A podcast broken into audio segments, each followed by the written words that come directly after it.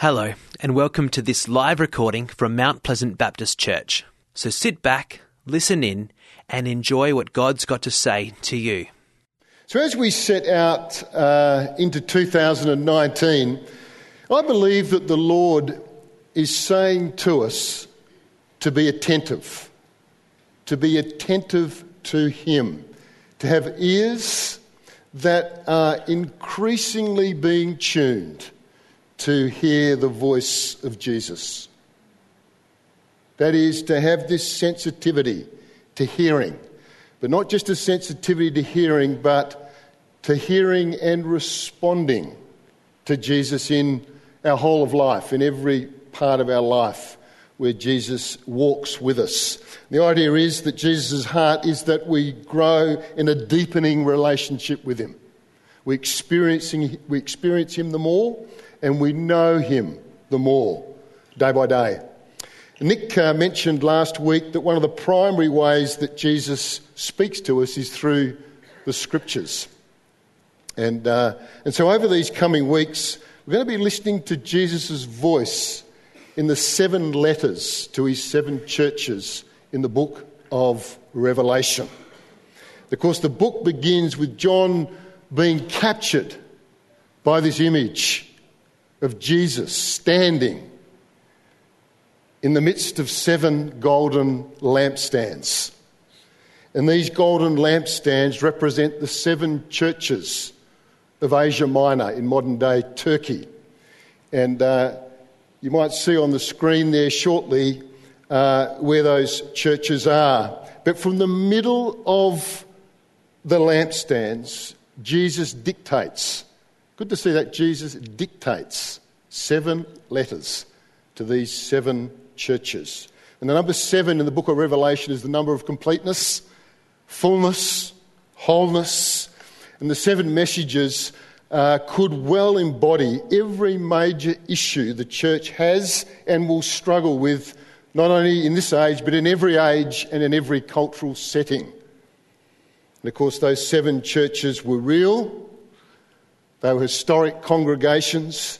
They were located on the postal run uh, in uh, Asia Minor, and they were kind of along the coastline there. And you'll see there, okay, so there's the coast. Ephesus is on the coast. And uh, if you go north to Smyrna, Pergamon, Thyatira, Sardis, Philadelphia, Laodicea, and back around. So those churches are around about 40 kilometres apart, between 40 and 100 kilometres apart. And they're kind of pretty much on what we would call today the postal run. And um, Jesus is addressing each one of those churches with that, bearing in mind that number seven. And of course, each of the churches, uh, each of the letters finish with these incredible words. And if we could feel God's heart, Jesus' heart, in these words today, um, it would be fantastic. Jesus finishes when he says, Whoever has ears, let them hear what the Spirit says to the churches. He wants us to hear. These things are important to us, to our lives. And John, at the time, was writing, he was in his mid 80s. It's about the year AD 96 when he was writing. It was during the reign of the Roman Emperor, Emperor Domitian. Um, and there was Paul, there was John, sorry, imprisoned on Patmos. Now, he was there imprisoned, a horrible place to be imprisoned. He was imprisoned there because he refused to bow the knee to the emperor as God. And so he was banished to that island. He refused to be married in his heart to anyone first and foremost other than God himself. And so he paid the price. And uh, we read uh, of this letter in Revelation uh, chapter 2. Bear in mind, this has been dictated to John by Jesus himself. Let's read the text. To the angel of the church in Ephesus, write These are the words of him who holds the seven stars in his right hand and walks among the seven golden lampstands. I know your deeds, your hard work, and your perseverance. I know that you cannot tolerate wicked people, that you have tested those who claim to be apostles but are not, and have found them false. You have persevered and have endured hardship for my name, and have not grown weary. Yet I hold this against you. You have forsaken the love you had at first. Consider how far you have fallen. Repent and do the things you did at first. If you do not repent, I will come to you and remove your lampstand from its place. But you have this in your favour. You hate the practices of the Nicolaitans, which I also hate. Whoever has ears, let them hear what the Spirit says to the churches. To the one who is victorious, I will give the right to eat from the tree of life, which is in the paradise of God. We need to be careful sometimes when we read scriptures and understand that these words have been translated into English. And so, you know, words like I hold this against you, we need to be careful what Jesus means when he says things like that. He has this against them, um, and so on. But uh, let's just bear that in mind as we go through here. But the letter is addressed to the Ephesians, but it's not just for the Ephesians. You notice whoever has it, what the Spirit says to the church is. So it's for Ephesians, but it has application for the church through every age and uh, for the other churches that were there present at the time. And the emphasis here is the witness of the Holy Spirit in our hearts. So God speaks freshly through His word, through this letter, to us today, as He has done through the ages and will do until the end. And so our hearts need to be attentive to what God is saying. You see, Ephesus was the most influential of the seven churches. And it's important, I think, for us to just have some appreciation of that city where Ephesus was. Um, it was the fourth largest city in the Roman Empire at the time. Rome, Alexandria, Antioch, Ephesus, in terms of size. About 220 odd thousand people apparently uh, in the city at the time of this letter. And Ephesus was a great and opulent city. We would say today that it's a world class city. And it was. It was a world class city. Major financial centre, not only for Asia Minor, but for the entire world, Roman world at the time. It was a seaport, so strategically located, had a lot going for it, Ephesus. It was wealthy, although there was a lot of poor people in Ephesus at the time. It was a lot of wealthy people. It was a cultured city but it was corrupt, deeply corrupt city where the Greco Roman um, uh, life was displayed in all its earthly and worldly brilliance in Ephesus. And Ephesus was the home of the worship of the fertility goddess Artemis. And they worshipped Artemis from the depths of their being. And, and Artemis, just a massive temple uh, huge. It was one of the seven wonders of the world. They also were very much into emperor worship in Ephesus. So they got a lot of money from other places, from Rome and from the Roman Empire, because they bowed the knee to the emperor as God. In one of the streets, um, Sue and I visited Ephesus probably six or seven years ago now, they're one of the streets. A lot of uh, archaeological work has been done in Ephesus. And if you go down the street, you see at the end of the street there, various buildings on the side, there's this massive library. And that's uh, Celsus, the Celsus Library, uh, which um, was great in its day. And the city was great in its day. And uh, there's a public meeting place, I think it's on the next slide. Uh, there weren't toilets actually in the homes. So everyone came out. There were big, big areas. And uh, they came out, and uh, when they were doing their business, that was the opportunity to also have conversations. So they'd sit there and they would converse. These are big, big areas. And uh, you can see John Nichols there having a good look. Is John here? John travelled with us, but there he is. He's checking it all out. But these are amazing uh, buildings, actually, because that was the only place to go. And um, if you move on to the next screen, you'll see that um, the city just had this massive amphitheatre, huge amphitheatre. Um, 24, 25,000 people. There's Sue there, that's our team. And if you go to the next slide, you'll see the amphitheatre looking back from the port. It's just huge, and there's amazing excavation work's been done there, that amphitheatre.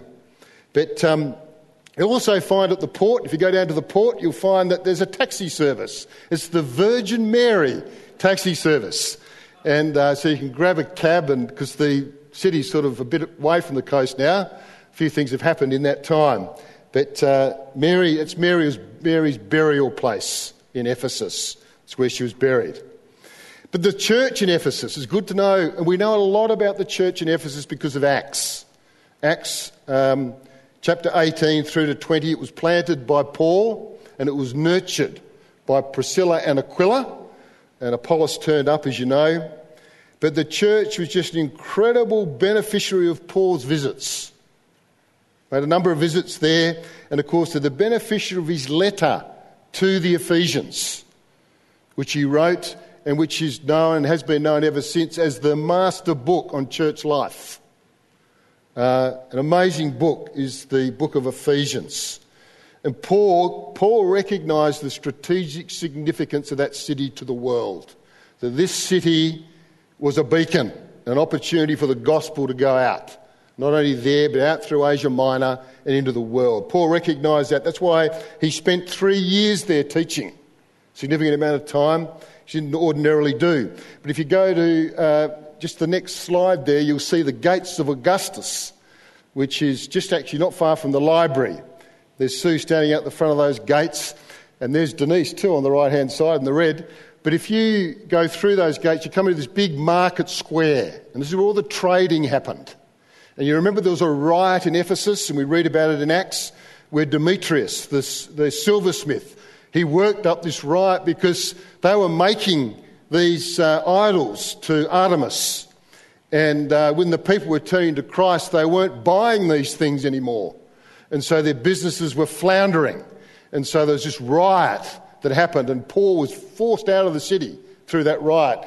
And they went to the amphitheatre to try and deal with the problem, which is actually just as you come out through those gates around to the left is the amphitheatre. And that's where they all gathered to deal with this big issue because he was worried not just about the business, but he was worried about what Artemis was going to do to the city. She was going to be upset with all that was going on with this Christian influence.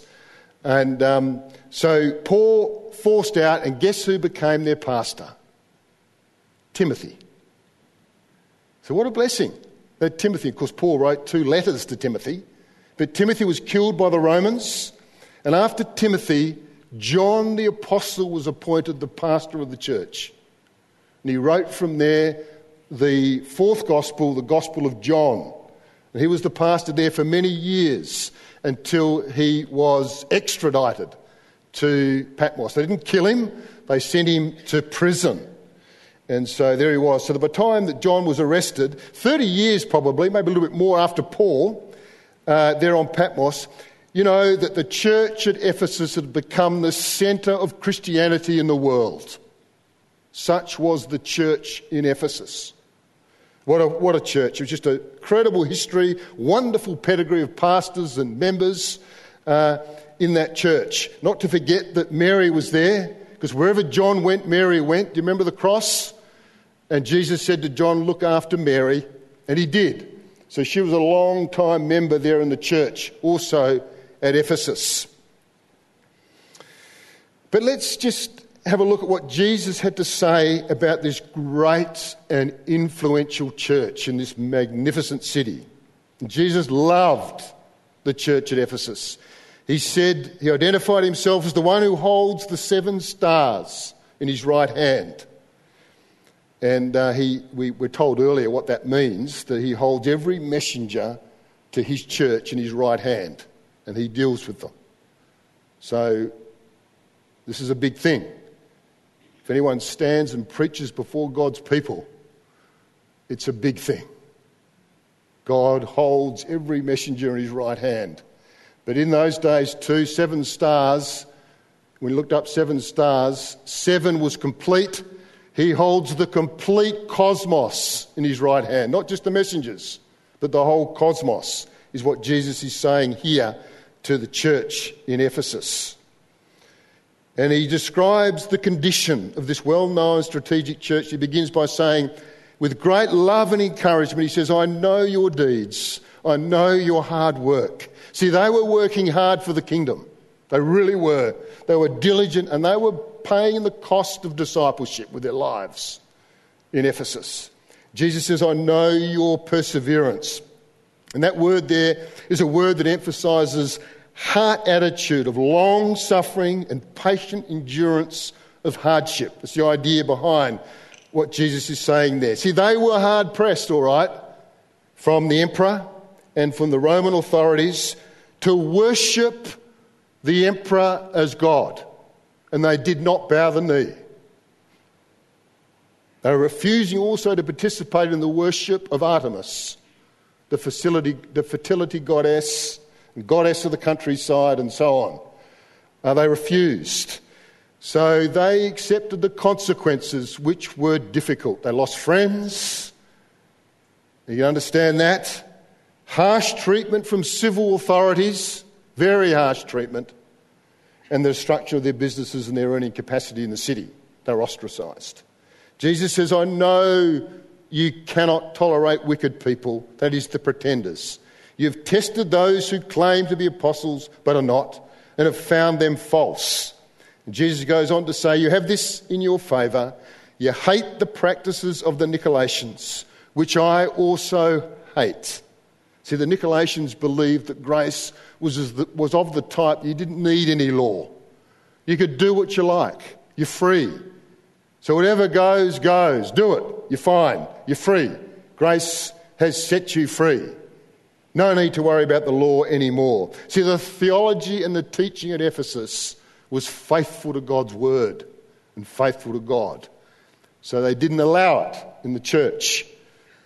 And so those people uh, obviously found it difficult to exist in the midst of the people. But God also said this You have persevered and endured hardship for my name and have not grown weary.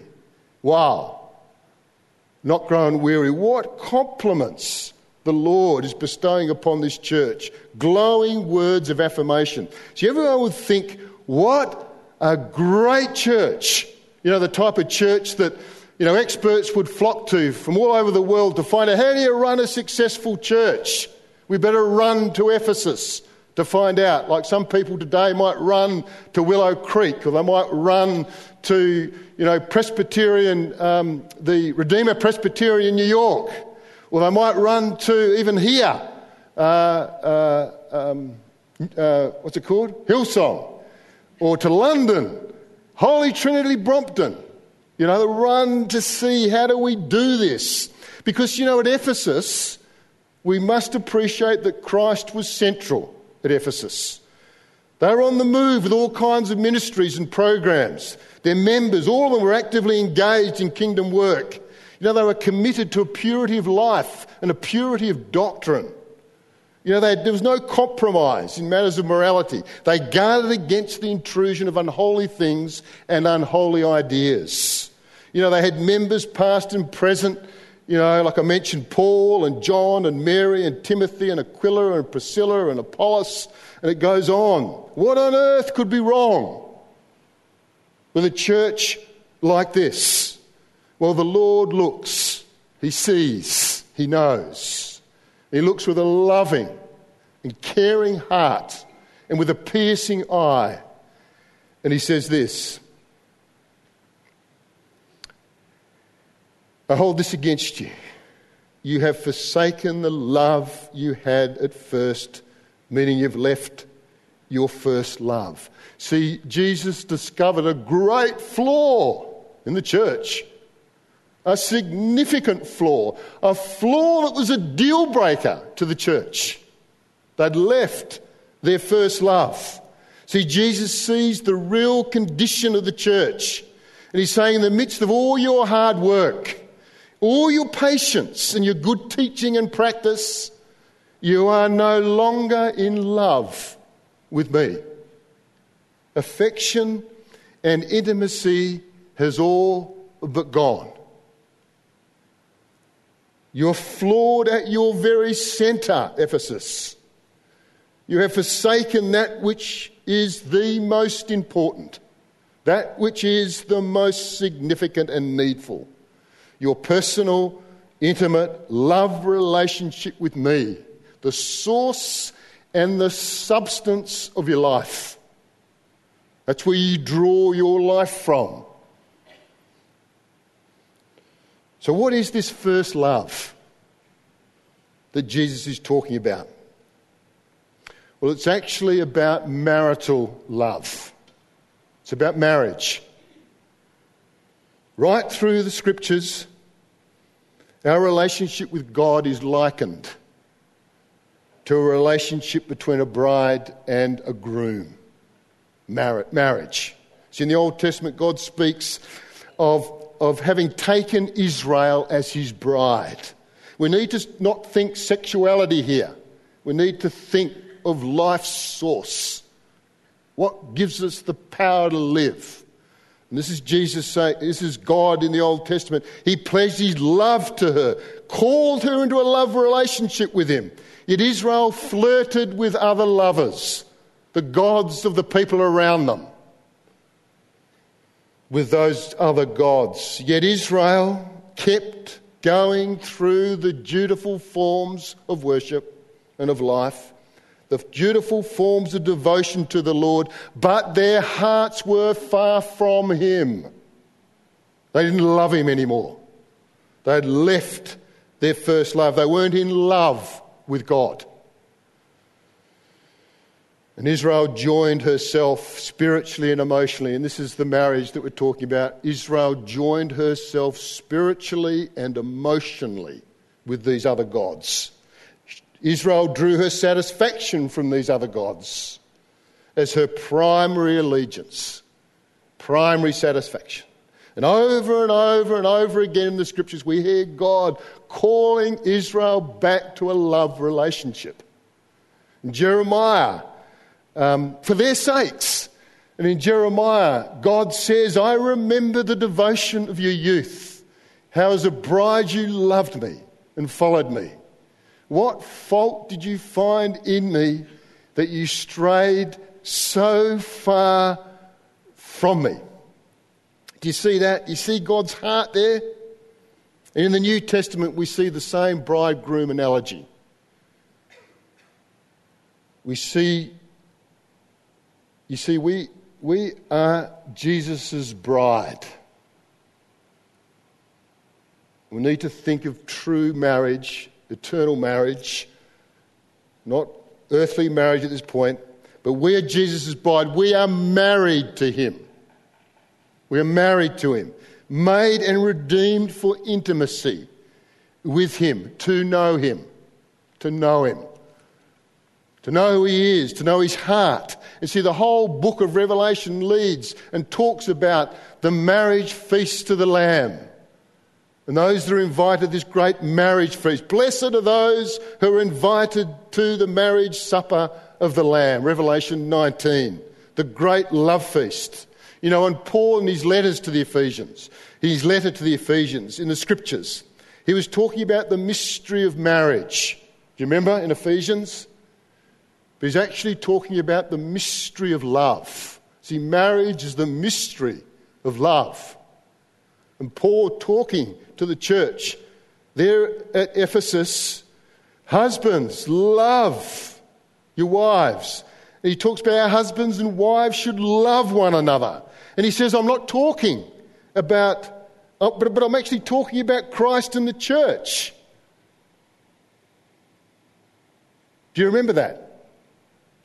the love that Christ has for the church. See, our human marriages point, and they're so crucial. Human marriage in the earth is absolutely crucial because human marriage points to the marriage, the everlasting marriage that we as Christ's bride will have with God Himself, which is the great marriage. And of course, Paul was concerned for the Corinthians in the same way. And he wrote to them and he said, I'm jealous for you with a godly jealousy. I promised you to one husband to Christ so that I might present you as a pure virgin to him. But I'm afraid that just as Eve was deceived by the snake's cunning, your minds have somehow been led astray from your sincere and pure devotion to Christ. This is what had happened at the church in Ephesus. The most influential church in Asia Minor and probably the world had fallen out of pure and simple devotion, out of intimacy, out of affection with the Lord. Have you? Has that happened to you? See, the same thing can happen in our human marriages, where we can, we can leave our first love and simply exist together in a marriage relationship. See, I remember when I first met Sue, and I remember, and you, you'll be able to do this too, go back and remember first love, that first love experience. See, we just loved to be together. We were attentive to one another. We wanted to be together. See, we wanted to be together whenever it was possible. We were both working, we were both studying at the time. But boy, did we manage to change our kind of programs and schedules and commitments so that we made sure that we spent a lot of time together because we loved one another and we wanted to see one another and we wanted to please one another. So we did whatever it took to please the other person. And uh, about six months before Sue and I were married, she was off on some trip to Egypt and to Ghana. And uh, so we were apart for those six months. And I didn't think I had it in me to write a love letter. But boy, did I write. The love flowed off my pen like I never dreamt it would. Very first time in my life. It was amazing. And uh, praise God, there was a response of love with love. That's what it's all about. Love needs to respond to love. And uh, so that was happening, which was just fantastic. So we were married and we were fully devoted to one another. See, and I also remember when I first met Jesus, that first love experience with Jesus. And I remember his love. His love overwhelmed me. It, his love overwhelmed my heart, and I surrendered my whole being to him because of his great love for me. And I wanted to be together with him. I wanted, I wanted, to, I wanted to reassess all of my, and I did, I reassessed all of my priorities at that time. And I can remember going through each one of them. And there was a number of priorities there that I thought maybe they're not the right priorities anymore. So I reassessed all of those priorities. And I just longed to know him more and to and, and I prayed. I remember praying with great expectation. And I love the scriptures. I love discovering more of him. I love the word preached. No matter how long the sermon was, I loved it because I was in love with Christ. And I'd go anywhere to hear the word preached, in fact, in those days. And uh, such was the first love that I had. I couldn't sing for nuts, but for the first time in my life, I sang for joy. Hadn't sung before. I had my mouth closed. You know, so God opens you up. And uh, so I sung for joy and I looked for older men of faith who could speak into my life. Help me on this journey, which I knew was a good journey. And I wanted to discover Jesus in every part of my life professional life, home life, leisure, every relationship, I wanted to discover Jesus and what he had for me in all of those relationships. You see, this is first love. See, first love is fresh, first love is alive, first love is life changing, first love is life giving. And you know about it. It's first and it's foremost. That's the thing about first love. It takes precedent over everything else. Jesus says to the church at Ephesus, I hold this against you. You have forsaken, you have abandoned your first love. You can hear them saying, But Lord, but Lord, look what we're going through. We're working hard for you. Goodness me, we're fighting the truth on every front. We're getting persecuted. There's hardships everywhere. We're doing it all for your name, Lord. And the Lord says, Yes, I know. I know. But you have left your first love. You have lost the attentiveness and left the intimacy of first love, your primary love, your most needful love, this thing that is the most wonderful thing in all your life, you've left it. How does that happen? It happens. It happens. How does it happen?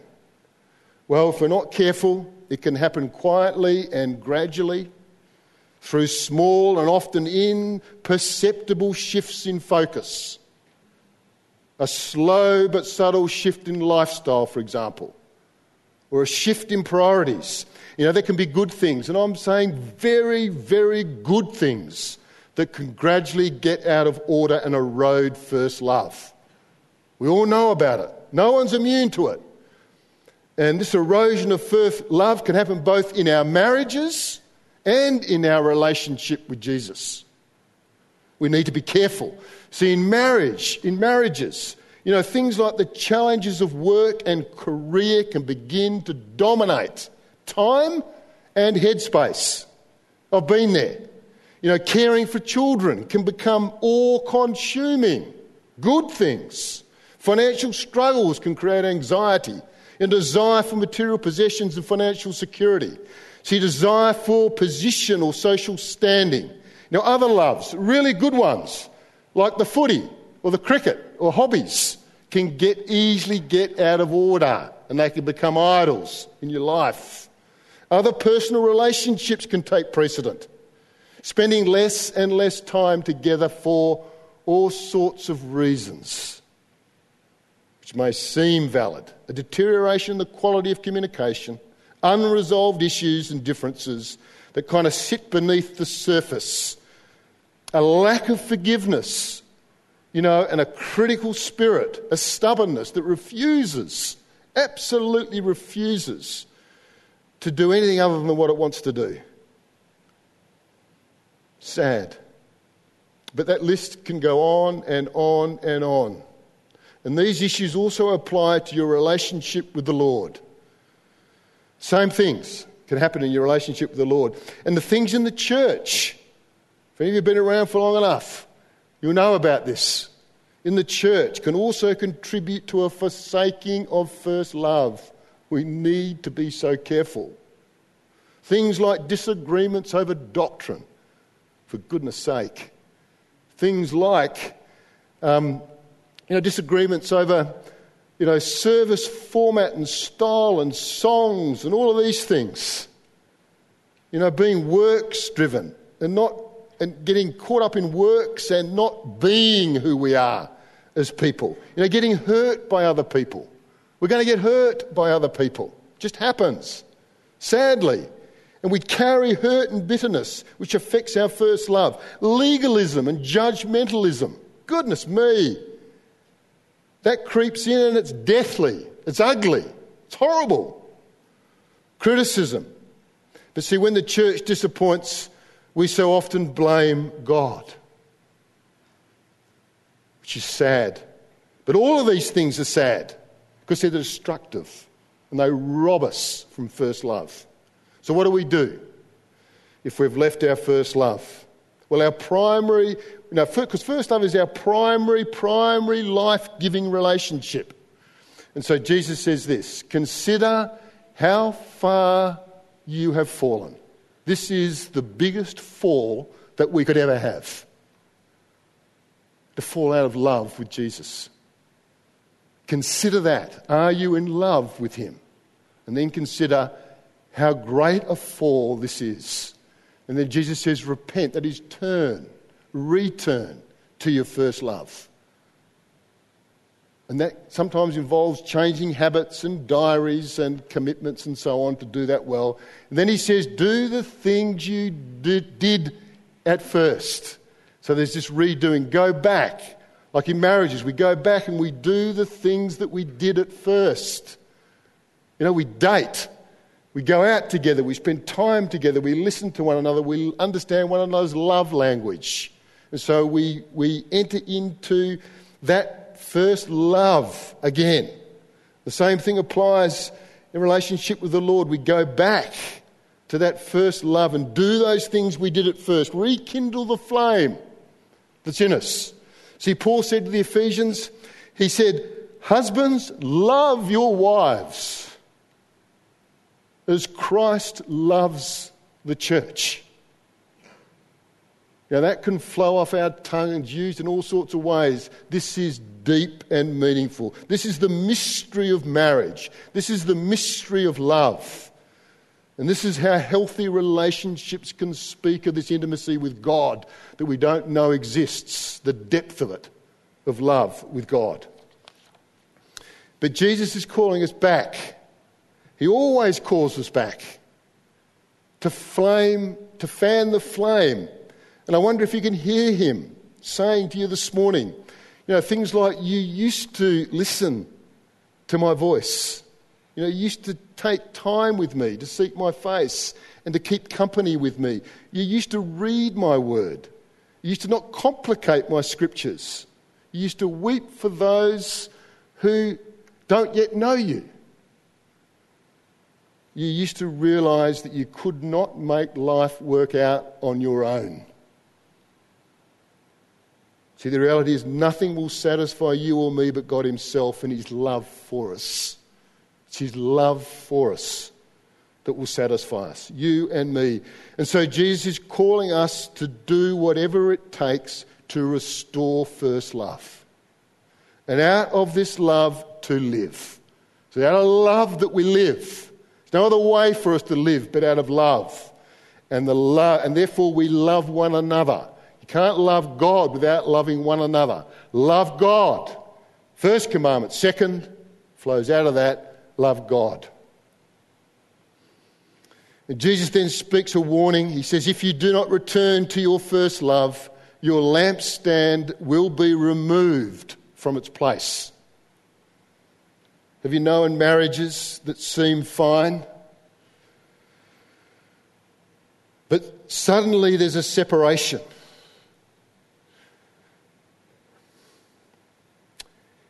And you wonder how that happened. I've seen many of them. And sadly, you hear that there has been no love for years. Nothing but a shell of a relationship. Makes me weep. No love. See, many churches are mere shells of their former selves. See, when a lampstand is removed, there is no light, there is no spark, there is no flame, there's no warmth. So you can have all the appearances but have no light. And this is the important thing to know no love, no light, no church. No love, no church. And Jesus says, without first love, you have nothing. See, without first love, services become lifeless, doctrine becomes narrow minded kind of legalism, and endurance just becomes joylessness. See, and the hatred of the Nicolaitans becomes hatred of the Nicolaitans themselves. Do you see that? We're not lovers. We're not lovers. But where there is genuine love for Jesus, there is light and there is life. It's the only way we have light and life when there's genuine love for Jesus. See, Jesus makes this wonderful promise to those who hear his voice and respond. He says, He will grant the right to eat from the tree of life. See, the tree of life represents the goodness of the life the Lord of life longs to share with you. So, the life that He longs to share with you. And you see, the tree of life is Jesus Himself. We discover that in the scriptures. And His promise to first lovers is more of Himself and more of life itself. It's His promise. See, without love, we have nothing. Nothing. We're dead without life. You know, Paul, when speaking about love, said, If I have the gift of prophecy and can fathom all mysteries and all knowledge, and if I have faith that can move mountains, I, but do not have love, I am nothing, says Paul. See, and some of us men, me included, we need to be careful because we can kind of hear that word love and think of love and think it's a bit sloppy and a bit soft. Well, there's no greater or more powerful thing in the world than love. God is love. See, to love God and then others is to fulfill the whole law. God is love, the Almighty One, the Almighty God is love. He's not weak. Nothing will dethrone him because he is pure, unbounded love. He, he first loved us that we might love him and live. I don't know this morning whether you can hear Jesus' heart's desire for us, for you, when he says, Whoever has ears. There's a great plead here from Jesus. Whoever has ears, let them hear what the Spirit says. You see, Jesus is calling us to return to Him. Whether that be individually or even as a church, Jesus is saying, Return to me, the one who first loved us. He's speaking. That the first love might be about love, responding to love. See, for those that love Him, they respond. And so love becomes love responding to love. See, he's calling you and I into the great dance of life, of life, of love, of intimacy. See, if you hear his voice, another scripture it says, Do not harden your heart, but respond to love with love. See, that's how love flows. See, love is the rhythm of life that Jesus has called us into. And I invite you this morning to respond to Him. It's a personal response, it's entirely up to you. But, but I believe that Jesus is speaking to us and would love us to respond to Him. Just ask the music team to come forward and I'll lead you in prayer. But respond in whatever way you feel appropriate, the way that the Lord has spoken then respond to him. He loves you with a deep love. And uh, so let's take this opportunity. We can respond in prayer and we can respond in song. But just perhaps if we all stand, maybe that's good to start. And I'll lead you in prayer. And if this prayer is something that you would like to pray, join into that. But in your hearts, respond in whatever way you think appropriate. Oh Lord. We love you. Lord, we thank you for your word to us today. Lord, and we respond to your word of love. Lord, we turn to you. Lord, we turn to you, ask for forgiveness. We turn to you, Lord, and we look full into your wonderful face. We say, Lord, I love you. I love you. I love you with all of my mind, but not just my mind. I love you with all of my heart, with all of my soul, with all of my strength.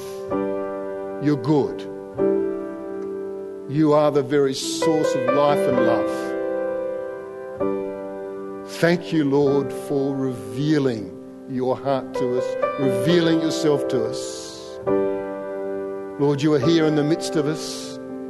Lord, like that lampstand of old, in the midst of your church, you stand and you move around the lampstand with great love and care for your people, your bride.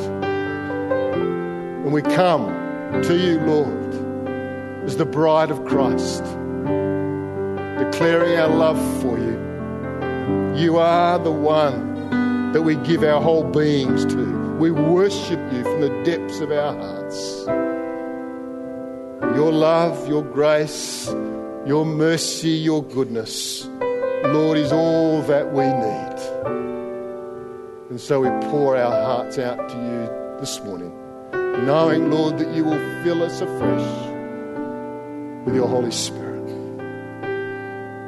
I love you, Lord. I love you, Lord.